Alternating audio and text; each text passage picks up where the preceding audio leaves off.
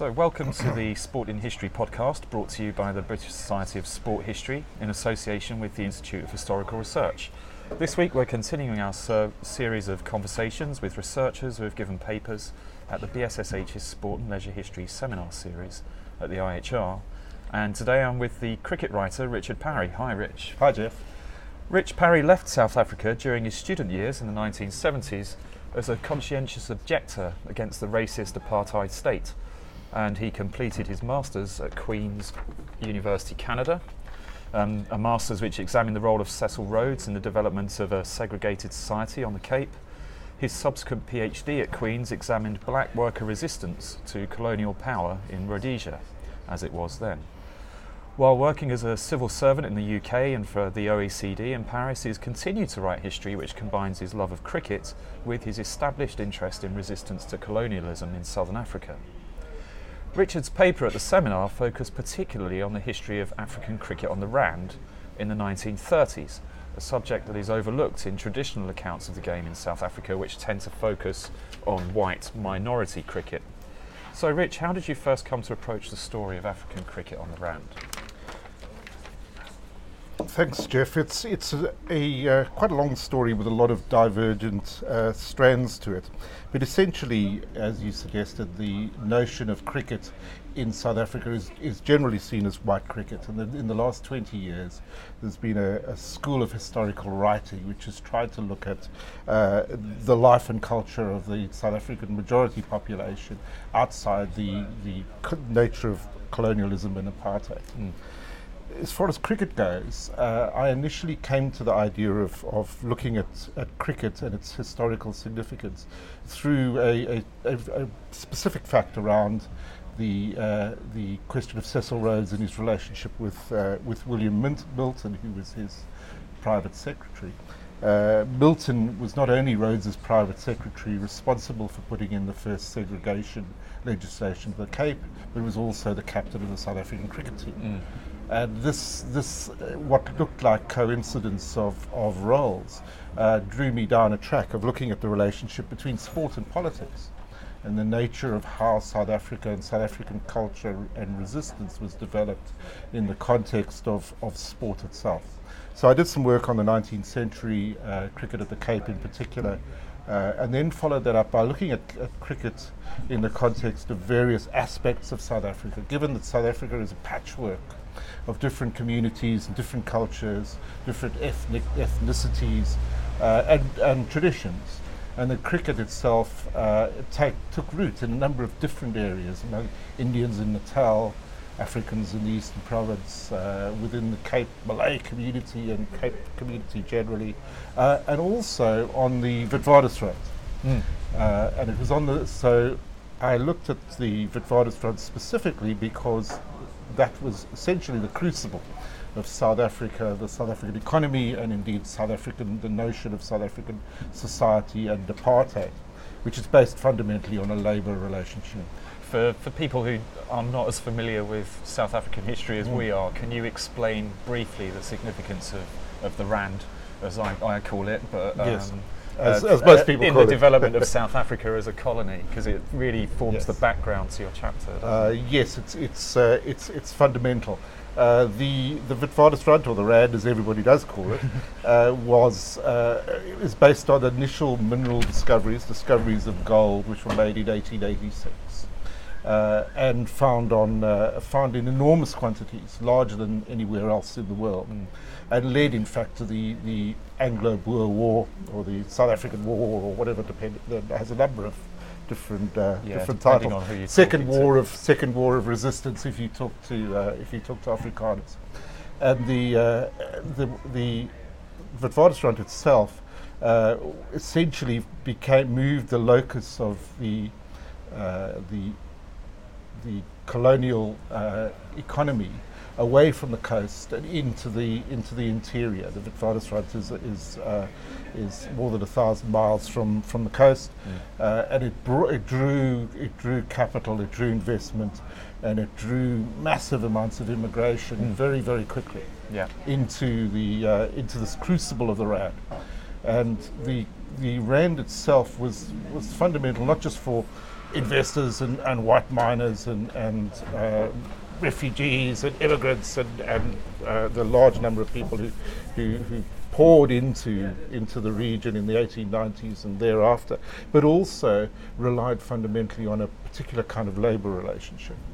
Because of the mining process and because the gold was very difficult to get hold of easily uh, through, uh, through normal gold mining techniques, uh, it mines were mines were deep level. Mm. We needed, in other words, to go. Miners needed to go at least two kilometres or deeper below the surface to get at those uh, those those seams, vanishing seams of gold. Very rich, but very hard to to extract. In order to do that, the the only way was to use or at least a significant way, was to use extremely cheap migrant labour. By cheap migrant labour, we mean Africans, Africans in the sub in the subcontinent, who would be prepared or who, who could be coerced into coming to work on the mines for for low wages.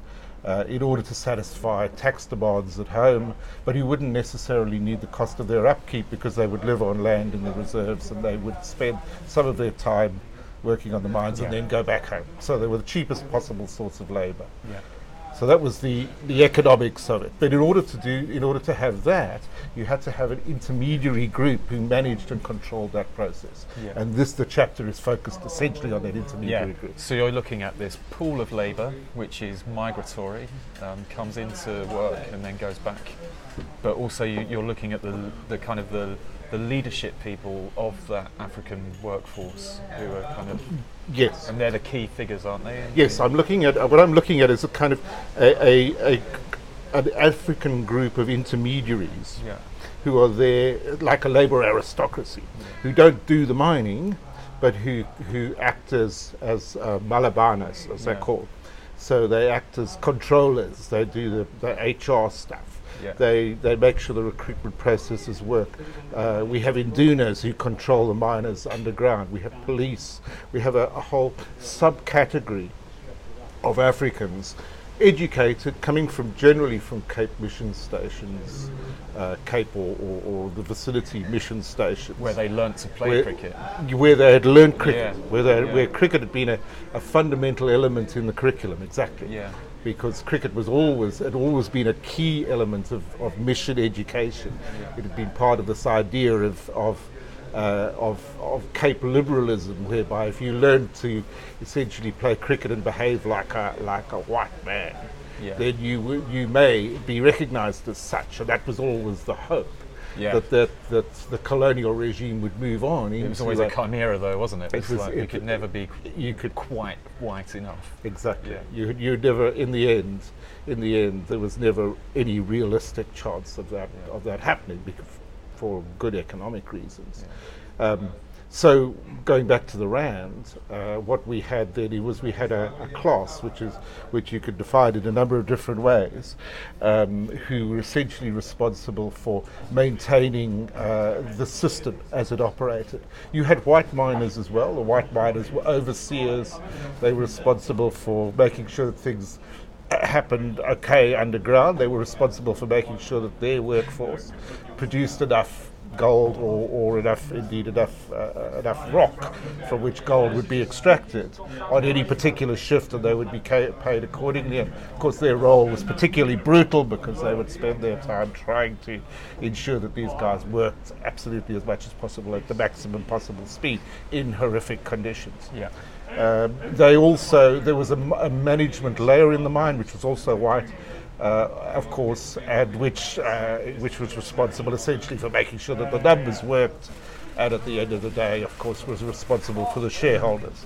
But the key the key components were this this intermediate group, if you like, uh, who were responsible again for that relationship between the white the white mine and the African workforce, and there was a symbiotic relationship between them and the African workforce. Yeah. Um, so we've moved on because it was getting a little bit noisy in the uh, the back garden of the Great Northern Railway Tavern where we are at the moment. Um, but thanks to thanks to the uh, manager here, she's allowed us to come upstairs to the function room, uh, I'll put a little advert in for the GNRT. The function room is very nice, and it's nice and quiet at the moment. Um, but Rich was talking about the structure of labour in in the mines on the Rand, um, and what I'm interested in is the role that sport plays um, in the efforts of colonial authorities and mine owners to use sport as a means of social control. But also, paradoxically, that this opens up opportunities for leaders in the African community to kind of resist uh, being being told what to do, essentially, by those mine owners and by the colonial authorities. And and something that you talk about um, in your paper and also in a chapter in a book that we'll come to talk about later on is is something called the Barnato Cup. So, can you tell us what the Barnato Cup was, what it what its intention was, and what effect it had on the lives of these men, mostly men, who were working on the Rand in, in that time? Yes, of course. Yes, it, it's uh, it's quite an interesting question because it's it's partly about the historical way in which uh, social control developed over a, considerable period of mm. time. The Barnato Cup actually was first presented in 1897 right. in Kimberley. And Kimberley was uh, the, if you like, the precursor to the diamond, to the gold mines. Mm uh, in the, on the on the Rand. Kimberley was the the basis of the diamond mines and the diamond industry was where Cecil Rhodes made his money and where the commercial development yeah. really began in the Cape. Um, so the Barnato Cup was presented to uh, black players who played a great deal of cricket in Kimberley and in fact were as good as white players were at that time and in fact played against them on a number of occasions.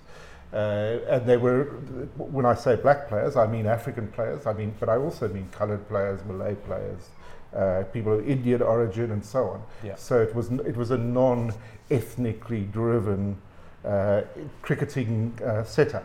There were there were more than a dozen teams made up from the community who played cricket on a, on a regular basis, and the Barnato Cup was there as as a, a, a token from the mining industry essentially to try and make sure that they had some control over over the leisure time yeah. of of Africans in the in the community in the town. Uh, but I don't mean specifically the miners as such. Again, we're talking about this this kind of intermediary class, the class who'd been to mission school and who acted as interpreters and who acted uh, uh, as Sol Plaatje did, the mm. famous South African uh, first head of the ANC and so on. Um, and those individuals were, were very much imbued with mission culture, as we suggested, imbued with a notion of cricket, and therefore by the 1890s, cricket was already a major component of, of, uh, of culture within Kimberley. Mm. Uh, so the Barnato Cup was presented by David Harris, who was chairman of Chamber of Mines at that point. Uh, it was named after Barney Barnato, who had died a couple of months earlier. Uh, he'd fallen off. Uh, he'd fallen off the back of a ship on his way to England uh, under suspicious circumstances. As a character, he was very much a kind of Robert Maxwell, and he yeah. probably fell into the water in a very similar way. Uh, he used to wear very large check shoe suits and uh, spent a lot of time consorting with uh, ladies of ill repute in the cricketing man. Kimberley uh, context. No, he wasn't a cricketing man. Yeah. He didn't like cricket. Yeah. Uh, he thought cricket was, was both incomprehensible uh, and a total waste of time. Uh, and he also didn't like Africans either unless they were actually doing some proper work. Yeah. And playing cricket certainly didn't involve doing really proper work. So it was per- totally inappropriately named. But surprisingly, the Barnato Cup did become a very much a, a, a talisman of non-racial sport within within Southern Africa, and uh, maintained the Barnato Cup was the, the basis of a competition which ran through from the late 1890s, uh, again, uh, and back after the Boer War, right through into the 1920s, mm.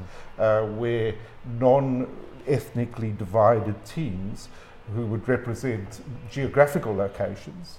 Uh, would play, come together and play in a tournament uh, uh, on, a, on, a, yearly or biannual basis. of course, lots of years were missed. It was hard to organise. Uh, white cricket had the same problem. It's a big place and it's hard yeah, to get a vast distances in South Africa. I think sometimes it's something that British people find hard to comprehend. Absolutely, yeah. absolutely. It can take several days to get, even by train, yeah. to get from one place to another. Uh, and, and, given that, that, people's disposable income is small and time is short, it's difficult to, uh, to have competitions of that kind. Nonetheless, they managed it, uh, if not on a regular basis, on a relatively consistent basis over the period. Mm. And this lasted until the 19, uh, until the 1920s, when partly as a, partly as a result of, of government policy uh, with regard to ethnicity and the attempt in a sort of proto-apartheid way to divide up uh, South Africans into very specific ethnic groups. Um, the, the cricket establishment, a, which had resisted this for a long time, uh, started to divide up by ethnicity in a sense, by in other words, between Africans or Coloureds and yeah. Malays. and that was where the schism first started between Coloureds and Malays, and then Indians in the late 1920s and early 1930s. This is something that people who are familiar with Indian cricket history will, will know something about as well, is the way in which Indian cricket was divided by yes. community, wasn't it? But in South Africa, you have this kind of tension between that communalism and this non-racial yes. um, ideal. yes, you? yes, you do. Um, and the uh, except that from a, a the, in South Africa, that was resisted from the start as far mm. as it as far as possible. Uh, in the in, in the Indian context, it was very much built into the framework. So so you had the communalism yeah. relating to the, the Parsis and the Hindus and yeah. whatever and the, the, European whites. And it was only in the 40s and 50s that, that this began to change. In South Africa, they resisted that particular kind of uh, kind of breakdown for some time until finally in the uh, in the late 20s, early 30s, we began cricket began in the black community began to be divided uh, uh, on, on essentially on racial grounds. And this is when you have cricket really taking off on the Rand, isn't it? Between right. the wars, which is what your chapter really focuses on. Yes. And what I liked about your your chapter, your paper, was how you tied together sort of the social and political significance of cricket with some really eye-opening descriptions of the conditions uh, that the players had to cope mm. with. And, and it, this is something that anybody who's played cricket, w- reading uh, your mm. description of the grounds that they were playing with, mm. the equipment, or the. Can you tell us some more about that? I mean, how, d- how did cricket compare between the, you know, the minority white community in South Africa with what these guys were trying to do? Um, how, what did they have to do just to get to get a game together? Mm. Yes, uh, the the essence of the situation, of course, is that uh, that the the black community, to begin with, or the African community, if you like, are, are subject to a whole number of rules and regulations mm. about where they can be through the uh, with regard to the pass laws. Uh, they have to be they have to have permission to be in any particular place at any particular time. If they haven't got it, they're in trouble. They need a, literally they need a piece of paper. literally, they, they yeah. need a piece of paper signed by obviously a, a, a white person mm. in control who will uh, to be allowed to be there. Uh, secondly, they need to make sure that, that in order to have that piece of paper, and so that the tax has been paid uh, on a monthly basis or whatever, so that they're up to date with, with regard to that. Um, thirdly, they're struggling with resources anyway because wages for Africans, for miners, are, are obviously extremely low. We're talking about cheap migrant labor. But even for this permanent settled class, if you like, uh, they are, the wages are still pretty low, so, so resources are pretty thin. Um, and then, of course, you have the question of where they can play. Mm. So the only areas that are available, I mean, given that we have a, a we have thousands of uh, of new immigrants coming into the RAND on a weekly basis. It's a, it's a huge, uh, it's, it's, it's all through this period. Uh, the population, the population grows exponentially from 19, between 1930 and about 1948.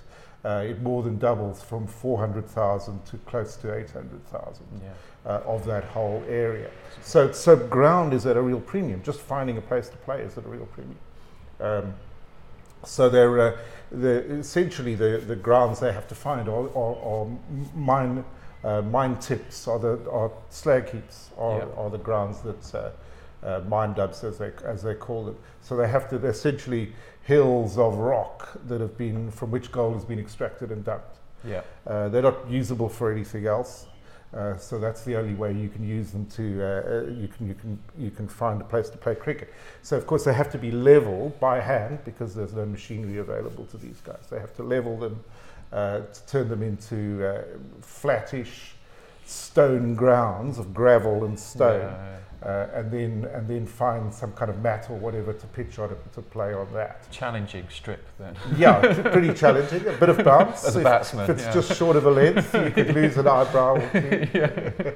Absolutely, it's very very hard to play cricket on. Very hard to uh, very hard to drive on, but uh, Yeah. particularly No, the, no sliding stops in the field, No, I assume no, either. no, no, no. No, absolutely. So no, uh, uh, so no nice grass, grassy, verdant, green uh, fields, which of course were available to the whites, Mm. who, while they didn't play on turf wickets for different, very different political Yeah. reasons, uh, nonetheless, um, they, were, they were verdant grounds. They were, were almost English in their, in their nature. Yeah. So this is the, the extreme opposite to to uh, to this, uh, and of course the uh, of course the fact that the grounds were as in perfect condition as they were was down to the fact that there were black workers who were responsible in uh, for keeping the grounds absolutely pristine. So It kind of shows the love of the game that they had, though, doesn't it? That they Yeah. were willing, after doing quite, quite, you Yeah. know, quite low-paid, hard work, Yes. to, to, to use their leisure time to. It must have meant a lot to them. it certainly it certainly did, and, and one of the uh, one of the real sort of key things that you find in looking at this period is is just how committed they were to cricket and to not only the love of the game, but the nature of the game and, and what what cricket did with regard to building a community Mm. uh, and and building uh, uh, you know their ethos such as it was was was in, in cultural terms had a very had a, such a strong cricket component in it. Cricket was was the significant sport. Um, there was of course the Africans who the migrant labour population were more interested in football. Yeah. So there was a divergence in terms of sport between the cricket side and the and the and the football side. Uh, and of course, football's cheaper and easier. Uh, but the people who were committed to cricket were committed in a in a big way. Yeah. Um, it did happen that by, of course, and, and one of the questions, one of the points you, you mentioned was about the, the mining industry and the municipality trying to develop social control in the ra- on the Rand at the time.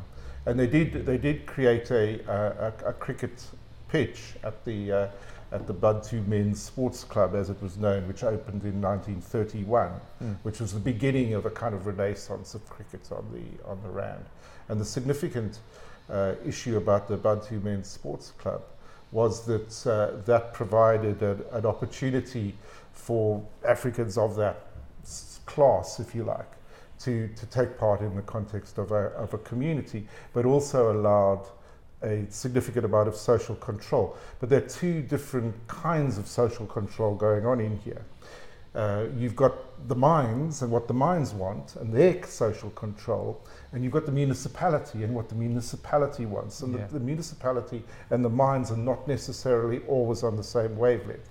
So the Bantu Bed Social Club, which is a municipal endeavour, is not always what the mines are looking for, and there's a great deal of, of, of of uh, antagonism between the two, who wish to, who were both looking to control African leisure time, yeah. but in different ways. Yeah. And that's quite an interesting component of this. What you bring out, I think, is the way in which um, cricket um, acts as a kind of a, a stage for uh, for the players to kind of become significant figures in their local community, doesn't it? Not just in their local community, but almost on a national scale as well. Yes. And there's some really big personalities that you talk about in your writing, and I'm really interested in this cricketer, uh, Frank Roro. I'm sure I've said that very badly in my English accent.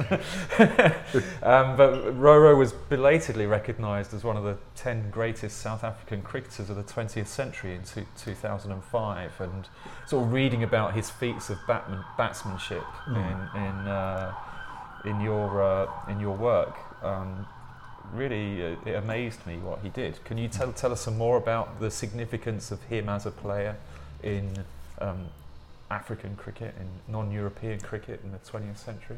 Yes, absolutely. Uh, Frank, I mean, the actual pronunciation of his name is something like Ra- Frank Rojo. Oh, okay. but I, am not very good at the ho ho sound either. So, uh, which is which is it's not my native tongue either. Yeah. So I'll stick with Frank Roro for now, Okay, just to yeah. uh, just for the sake of this. It's but I do beg yeah. his I do beg his his uh, apologies for my mispronunciation. For as well. listeners, it's spelled R O R O. Correct. Yeah, like a roll on, roll off ferry. Exactly.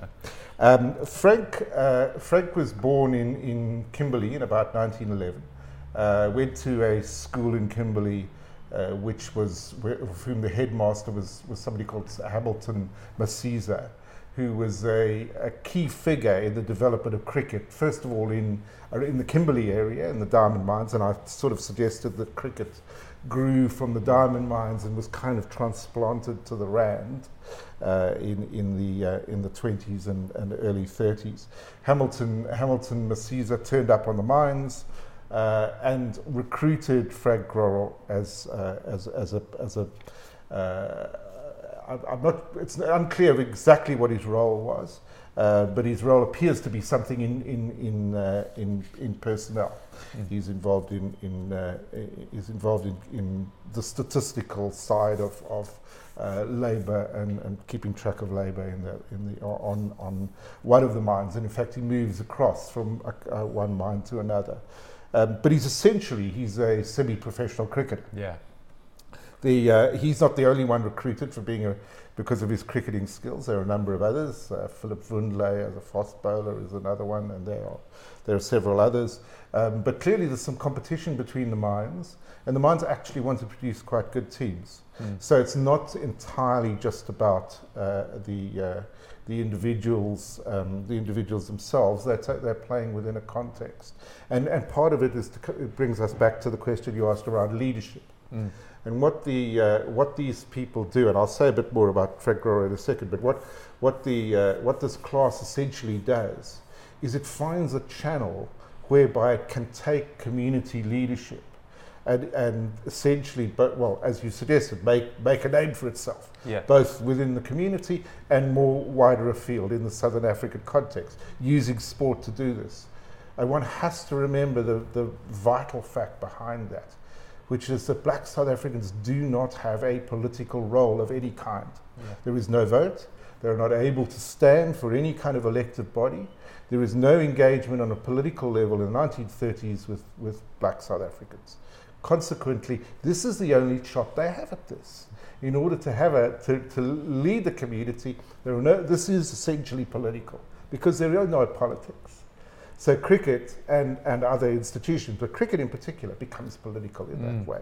Mm. So people like Basizwa, uh, like like Frank Roro, uh, like Sol Sanoni, uh, and and like a number of other uh, other black South Africans who are playing cricket, use the opportunity essentially to form themselves into a, a leadership group. yeah.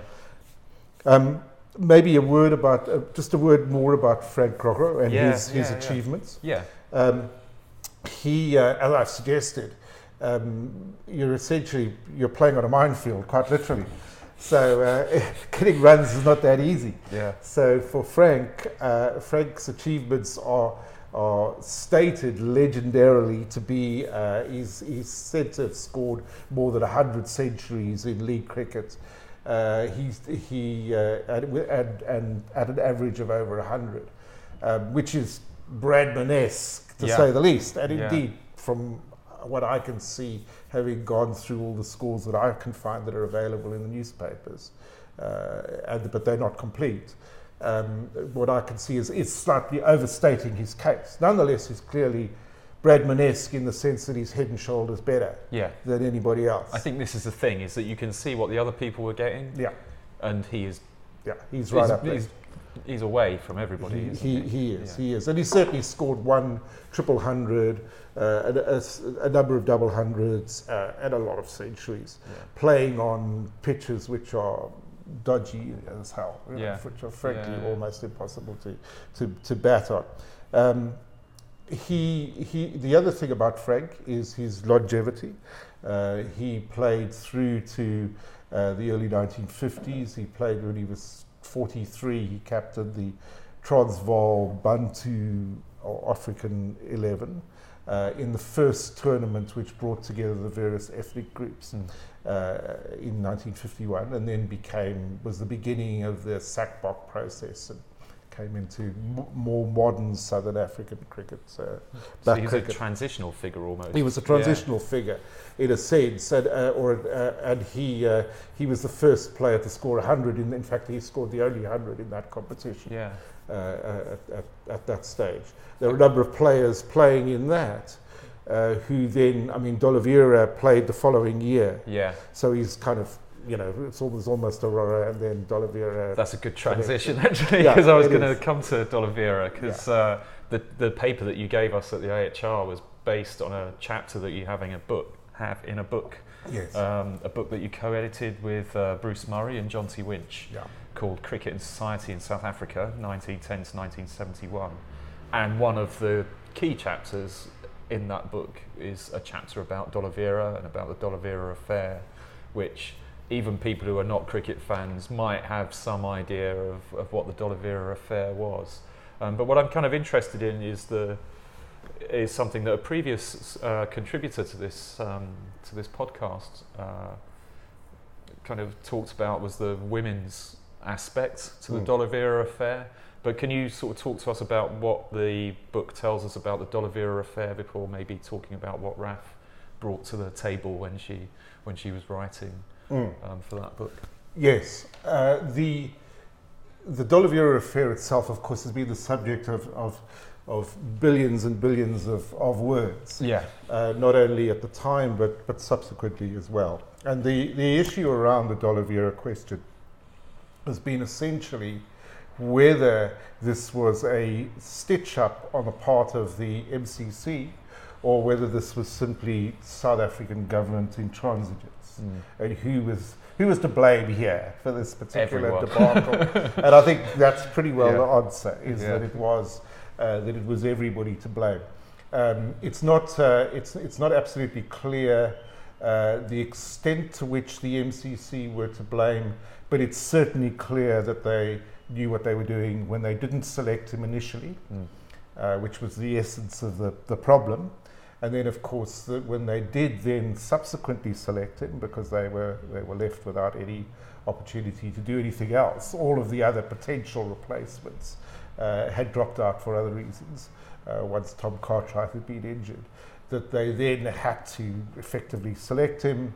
Uh, what that said was the uh, to the South Africans was that the uh, you know you as Vorster said, Jolly John Vorster said at the time, uh, you know you're not the uh, you're not the MCC, you're the external you're the external arm of the anti-apartheid movement. Yeah.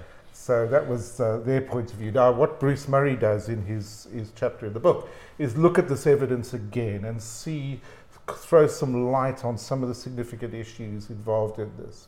Initially, when D'Oliveira wasn't chosen, he'd been promised support by Colin Cowdrey uh, to, to be on the tour. He was he, given the indication that Cowdrey would support him. Cowdrey was the captain of the team at that time. Cowdrey was the captain of the team Yeah. and on the selection committee? Yeah. chaired by Doug Insole. Uh, in fact, Cowdrey didn't support him. Uh, and the next day, Cowdrey's wife uh, sent D'Oliveira flowers. Right. So that gave you some sort of indication of, of the degree of, I wouldn't like to say cowardice, but certainly complicit, complicity that there might be in this, uh, Yeah. between, uh, in, the, in, the, in this particular engagement. Very, so Bruce Murray, very I think, English way of dealing with a It's- difficult social situation. it is, yeah. it is, it is. It's, it's, uh, it's very much of what people of that class would do. Yeah. And D'Oliveira, of course, didn't come from that class. And when his wife received the flowers, she was more than taken aback that Yeah. uh, this should have been the way that the, she would be dealt with. Yeah. And I don't think she actually wrote a thank you note for the flowers. Shocking behaviour. So, uh, so, so Bruce, Bruce looks at this. Um, I, I, frankly, I think there wasn't, there's not too much more to say on that Mm. chain of events. I think Bruce has pretty well nailed it now, uh, given the books we had, not only So by his is the definitive version, I I'd say. think we're yeah. It, it- there's a lot of stuff in in Or a good in, in, in yeah in Peter Oborne's work as well. Of Mm. course, in, in his uh, his piece on D'Oliveira, he adds. I think he takes he takes Peter Oborne a little bit further. I think that's where we are. yeah. Um, and then the effect on the women's game, because this is something yes, that, which is the which I think is a really interesting Yes. facet of the book, is um, yes. is the the women are also supposed to tour South Yes. Africa or at least play a game. there, Absolutely, that's that's right. And uh, and Raf Nicholson's uh, really uh, really important chapter in this book, uh, looking at women's cricket and the structure of women's cricket and the relationship to the D'Oliveira affair, looks at how. Uh, First of all, as you say, the, the, the, in the same year, 1968, uh, women, the, the English women's team was supposed to stop off uh, in South Africa uh, Mm. on the way to uh, on the way to uh, a tour in Australia, and uh, that was and play uh, play a couple of a couple of tests in that. It hadn't been since 1960, so it had been a long time It's coming. big thing. It had been a re- it was a really big thing. It had been a long time coming. Uh, they didn't come, uh, and they didn't come not because of the the same quite the same degree of political shenanigans that went on with the MCC, be- but because the English uh, the English Women's Cricket Association, the Women's Cricket Association at the time, were um, unable were unable to take independent decisions because they were responsible. They sorry because they were reliant on on funding, Mm. on uh, on on funding from the state, and therefore they could be much more easily leaned on. Yeah. And clearly they were. So the government was actually more um, strict about about The visits to MCC South Africa than MCC. They, they couldn't they couldn't twist the MCC's arm with regard to money. yeah, They didn't fund the the MCC. The got MCC money, had more than enough. Yeah. More than enough. and uh, it was a real estate and whatever to. Uh, was it a Labour government in '68? it, it, it was Yeah. yes. It was Denis Howell actually. Yeah, So th- there was, uh, to the, the extent to which they were lent upon, and the extent to which it was just inappropriate, uh, uh, Yeah. is is a little unclear, um, and it's it's the record is a little bit fuzzy on that. But it's a very important statement of the fact that women's cricket is different but significant. yeah, It has a real impact on, certainly in Southern Africa, on what's going on with regard to cricketing development. The, the other point, of course, about, about which, which Raf makes very well, I think, is that uh, that wasn't the last tour to South Africa. Um, the last tour to South Africa was in 1972 by the New Zealanders. uh-huh. So women's cricket actually carried on into the early 70s. In men's cricket, ended in 69 70 with the Australian tour. Uh, and then by 70, 71, 2 was cancelled and so on. But the New Zealanders were there in 1972 playing women's cricket, and wo- women were involved in, in, the, uh, in the international cricket community well after that, and in Mm. fact played in international teams and so on, although they weren't any tours to South Africa. Yeah. So women's cricket has a different trajectory and a different political kind of imperative here, but it's a very useful, it's a really useful counterpoint to, to where we are with men's cricket. Potential PhD um, out there for, for any researchers listening to Yeah. this about international women's cricket. I would say. Absolutely, Um, absolutely. From a number of there, are, it's a it's a very open field. There are a lot of different things one can do Yeah. uh, with regard to uh, ethnicity and colonialism in women's cricket. It would Yeah. be uh, it would be a great. So this this book was volume two in a history of South African cricket, in which you've been involved. Mm. Um, volume one dealt with kind of South African cricket from its beginning uh, in the mid to late 19th century up to the First World War. So how did you become involved with the project? How did it how did it start off? Because as a disclaimer, I also have a chapter in each of these books, and it's quite a random assemblage of writers. So where where did where was the starting point for this kind of new history of South African cricket? The main starting point was that uh, that there'd been work done independently by a number of people on early South African cricket. Um, first of all, Andre Odendaal and, and Chris Chris Merrett uh, and, and one or two others, uh, Goolam Vahed and, and uh, Ashwin Desai and others had worked on in the early 2000s on black cricket in, in South Africa as a sort of, you know, looking at it from slightly different perspectives, but looking at, at, uh, at the significance of it. Um, but had done so in quite a, uh, in, in, a, in a, the context of less of a, of a social history and more of a kind of cricket focused approach. uh, to this and come up with a number of really important and Mm. significant insights. Uh, I've been doing some work along with uh, Jonty in different uh, different areas and, and one or two others, uh, notably Bernard Hall, uh, in the late 90s. Uh, and I was focused on on uh, Krom Hendricks, the fast bowler in the 1890s, who Mm. Rhodes vetoed from touring England. Notorious, kind of the The, the, first the beginning of segregation. yeah, yeah. Not only segregation in sport, but formal legal segregation in South Africa. It's Yeah. the first starting point for that key moment. So I'd been looking at that. Uh, Jonty had been looking at some something uh, something similar on that, uh, and and indeed on this whole question of Rhodes. And and because I, as I, I mentioned earlier, because I looked at Rhodes and the origins of segregation uh, when I first started getting into to history many years ago, uh, which was based on the fact that I was here, there I was living under apartheid as a white South African. I needed to figure, I wanted to figure out what the hell this was about. How did we get here? Yeah. How did, what were the origins of all of this nonsense? How did, how could, how could this have happened? A bit like people talk about Brexit now. Yeah. But, but you know, ah, the B word. I'm sorry, I had to say it before you did. It's kind of Brexit bingo. Yeah. But but the the, uh, the but the point was that that uh, that's what I wanted to find out. yeah. So I looked at Rhodes and, and discovered essentially the Glen, Glen Grey Act and the origin, uh, how the origins of segregation began, uh, William Milton and the cricket, uh, and then um, Jonty and I got together uh, along with with uh, along with um, one or two others, Bernard Hall, and then one or two others, and we and we formed a, a small group, and others joined, including you Yeah. uh, uh, very provided very significant input into putting together what then became a became a volume. But the, the, the notion behind it was twofold.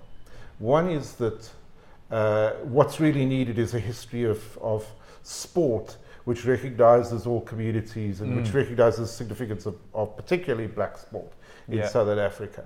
That's the first thing. The second is that, that sport is a lens through which political process and social process can be viewed. Yeah. So, you, by looking at sport, you're looking at something more than sport. You're looking at the history of South Africa. You're looking at how all of this came together. Because the Hendricks thing and so much else of this actually relates directly to political process.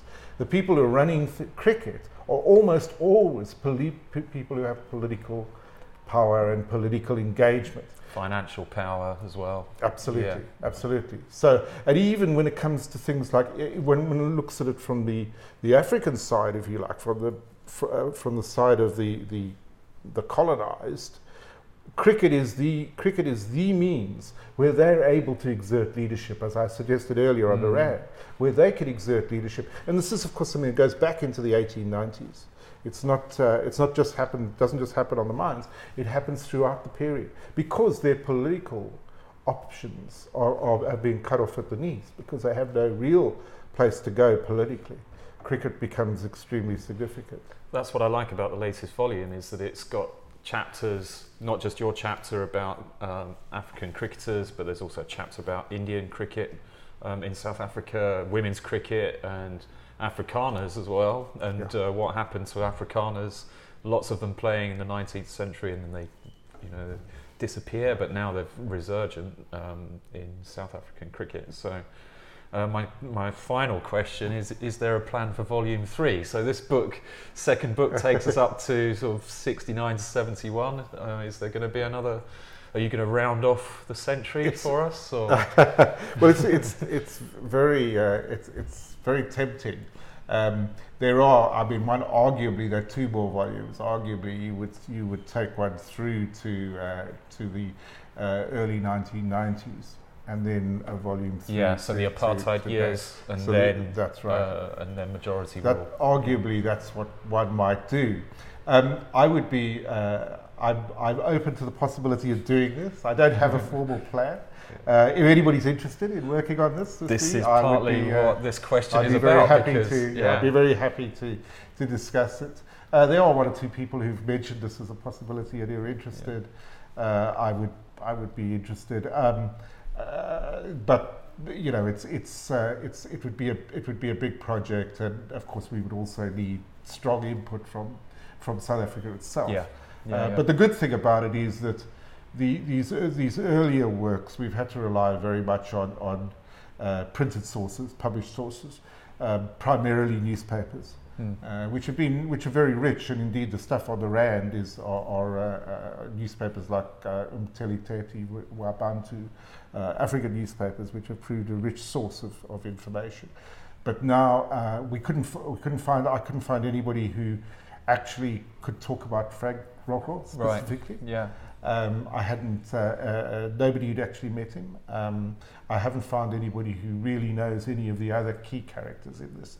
But looking at, at in terms of volume three, of course, they're all still around. Yeah, yeah. So it's possible to get a much better sense of, of where this is. yeah. But of course, this is a, as you get closer to date, it becomes a hugely political project. Yeah. It's all about what's where South Africa is and where it's going, and that's a big, big question. But it could be it could be a really interesting book. It could be, Uh, a, it could be an and interesting. So book if there are, reason. yeah, if there are researchers out there who are kind of looking at contemporary cricket or cricket um, in the last sort of 40 to 50 years, Yes. yeah, get in touch and uh, let's see if we could if we could get volume three together Yes. and volume four as well. um, well, thanks for sharing uh, your research with me today, Rich. Really enjoyed talking to you. Um, if you'd like to see details, the details of Rich's work, uh, you can find it on our webpage uh, for the podcast and in the podcast description on iTunes. And if you're if you're doing research on sport or leisure history and you think that it would be suitable for the seminar series that we have at the IHR, we are looking for speakers for the 2019-2020 academic year now. So do get in touch with us via the BSSH website, which is sportinhistory.org, or tweet us at the BSSH's account, which you can find by looking for the British Society of Sports History. Um, and that's all for this episode. Um, so until next time, it's goodbye from both of us. Goodbye. Thanks a lot, Jeff. Goodbye.